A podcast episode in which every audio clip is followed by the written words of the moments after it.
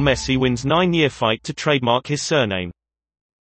The European Union's highest court rules in favor of the footballer after a 9-year legal battle.